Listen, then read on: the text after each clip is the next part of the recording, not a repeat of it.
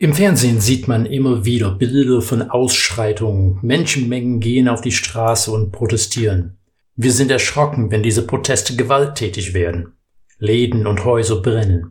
Menschen werden verprügelt und erschossen.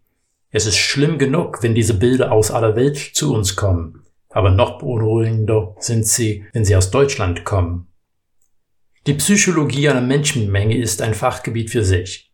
Was treibt eine Menschenmenge auf die Straße? Was passiert, dass sonst friedliche Menschen plötzlich gewalttätig werden? Oft scheinen die Beweggründe unterschiedlich zu sein, aber etwas zieht die Menge zusammen, dass sie gemeinsame Sachen machen. Die Bibellese für Mittwoch, den 14. Juli, finden wir in Apostelgeschichte Kapitel 19, die Verse 23 bis 40. In diesem Text hören wir, wie es in Ephesus einen Aufstand gegeben hat. Ephesus war das Zentrum des Artemis-Kults. Artemis war eine Fruchtbarkeitsgöttin, die durch eine Figur mit mehreren Brüsten dargestellt wurde.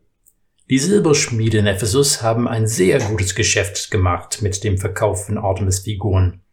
Einer von ihnen, Demetrius, hat mitgekriegt, dass Paulus gepredigt hat, dass Artemis gar keine Göttin wäre, sondern dass es nur einen Gott gibt. Wir wissen nicht, wie spürbar der Einschnitt in dem Geschäft gewesen ist, aber Demetrius hat in seiner Zunft Alarm geschlagen und eine uneinheitliche Bewegung entwickelte sich mit allen Gefahren, die durch eine aufgebrachte Menge entstehen können.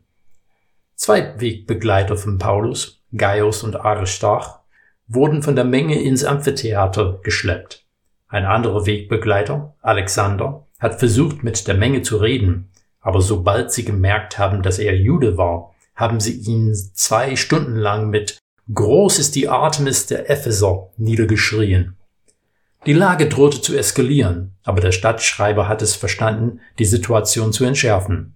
Er hat die Menge beruhigt und darauf hingewiesen, dass sie ein Volk von Gesetzen sind, nicht zuletzt, weil sie eine römische Stadt waren und die römische Armee es nicht gern hat, wenn es einen Aufstand gibt.